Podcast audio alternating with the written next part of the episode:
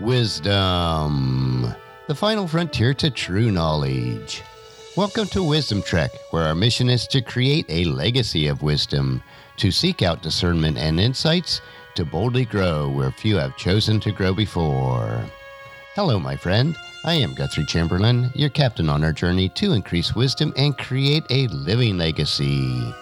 Thank you for joining us today as we explore wisdom on our second millennium podcast. This is day 1129 of our trek, and it is time for Meditation Monday. Taking time to relax, refocus, and reprioritize our lives is crucial in order to create a living legacy. For you, it may be just a time alone for quiet reflection. You may utilize structured meditation practices. In my life, meditation includes reading and reflecting on God's Word and in prayer. It is the time to renew my mind, refocus on what is most important, and making sure that I'm nurturing my soul, mind, and body.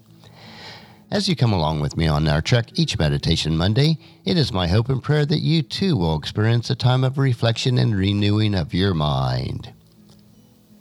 Emotionally, there is probably no greater pain than a broken heart.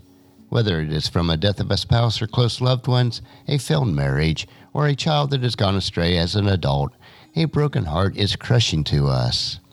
In today's meditation, let us consider a broken heart. We have all suffered from a broken heart, where the night of our soul seems so dark and we wonder if it will ever end. Let me take you back to another such night.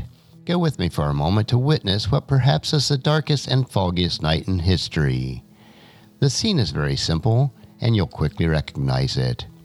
A grove of twisted olive trees, ground cluttered with large rocks, a low stone fence, a dark, dark night. Strain your eyes and attempt to look through the fog. Look closely through the shadowy foliage. See that person? See that solitary figure? What is he doing? You see that he is face down, flat on the ground. As he picks up his face slightly, you see that it is stained with dirt and tears. His fists are pounding on the hard earth. His eyes are wide with the stupor of fear. His long hair is matted with salty sweat.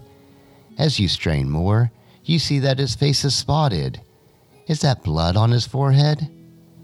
Then you realize that it is Jesus. Jesus in the Garden of Gethsemane the night before his crucifixion. Maybe you've seen the classic portrait of Christ in the garden, kneeling beside a big rock with a snow white robe, hands peacefully folded in prayer, a look of serenity on his face, a halo over his head, and a spotlight from heaven illuminating his golden brown hair. Now, I'm no artist, but I can tell you one thing. The man that is painted in that picture didn't use the Gospel of Mark as a pattern. When Mark wrote about the painful night, he used phrases like, he became troubled and distressed, and said, My soul is crushed with grief to the point of death. He went a little farther and fell to the ground. Through the dark fog shrouded night, we see him laying there. Then his voice pierces the night ear as he cries out, Abba, Father, everything is possible for you. Please take this cup of suffering away from me.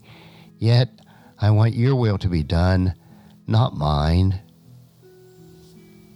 Does this look like the picture of a saintly Jesus resting in the palm of God? It really doesn't. Mark used black paint to describe the scene. We see an agonizing, straining, and struggling Jesus.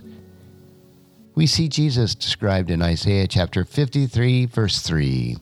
He was despised and rejected, a man of sorrows, acquainted with the deepest griefs.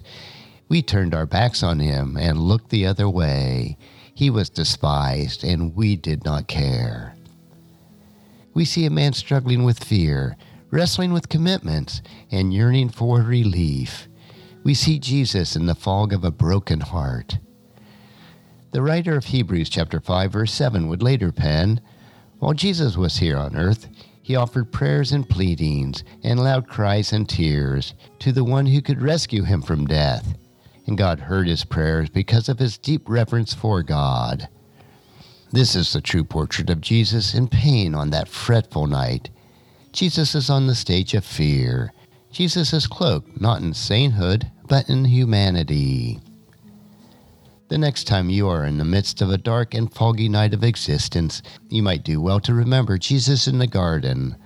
The next time that you think that no one understands, reread the 14th chapter of Mark. The next time your self pity convinces you that no one cares, pay a visit to Gethsemane. And the next time you wonder if God really perceives the pain that prevails on this dusty planet, listen to Him pleading among the twisted trees. The next time you are called to suffer, pay attention.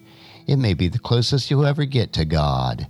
Watch closely. It could be very well that the hand extends itself to lead you out of the fog is a pierced one.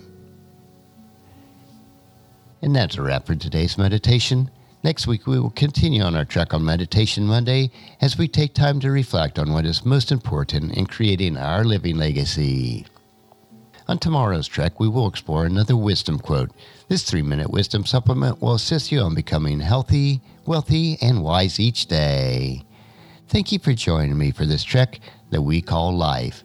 Encourage your friends and family to join us and to come along with us tomorrow for another day of Wisdom Trek Creating a Legacy.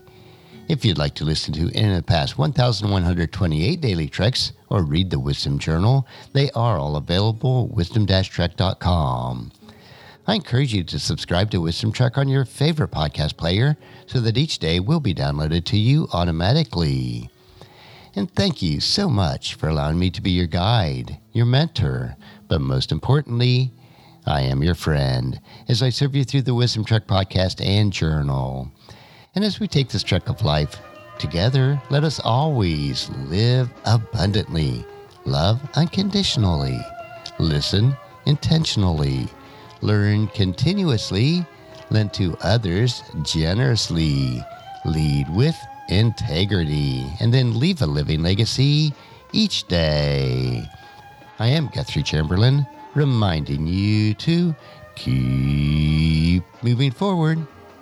Enjoy your journey and then create a great day every day. See you tomorrow.